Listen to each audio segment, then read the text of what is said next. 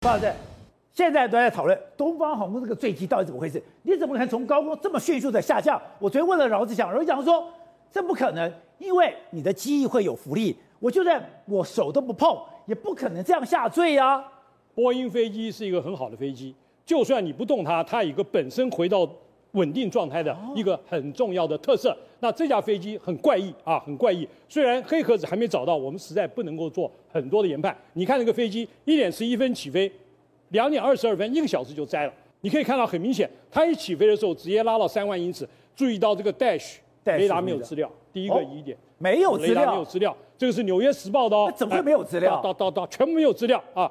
然后到这边开始，两点钟过后，开始又有一点资料了。然后直接过了以后，两点二十分开始下降，而且直接拉两万英尺，在两分钟之内啊，你可以看到这边。然后到了两点十五分过后以后，又开始八千英尺的地方跳一下，开始跳一下，然后开始直接又下去。你看到就是你影片上看到的，所以这个是很怪异的，就是说。所以你说。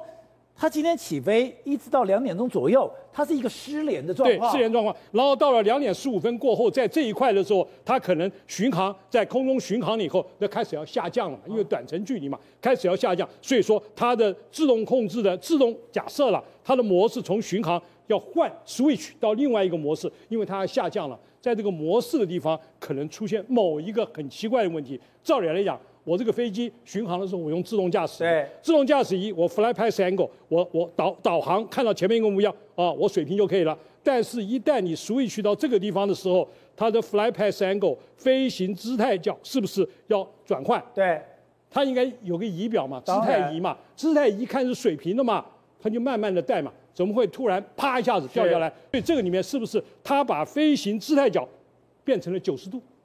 可是那有很大的力气压才可能这样子啊！飞行姿态角，飞机不是会跟你反抗吗？你，你给它映射九十度，那飞机的所有经仪啊，所有的仪啊，你要配合啊，哦、因为你要达到九十度的目标啊，就等于我的 guidance，我给你个目标就是姿态仪九十度，然后你控制，你就要全面配合九十度，啪，这是我们的假设，因为才造成这个粉身碎骨，所以我们对这个这个三一百三十多个人啊，一百三十几个人、啊、非常感到非常的遗憾呢、啊。但是这个情况以前发生过没有？哎，这个是我们垂直对不对？调了一下资料，二零一五年三月二十四号，德国之仪 CU 九五二五也有过这种陡峭的一个变化，但是没有这么陡，看到没有？也没有这么陡，但是有这个是副机是蓄意坠机，人为的。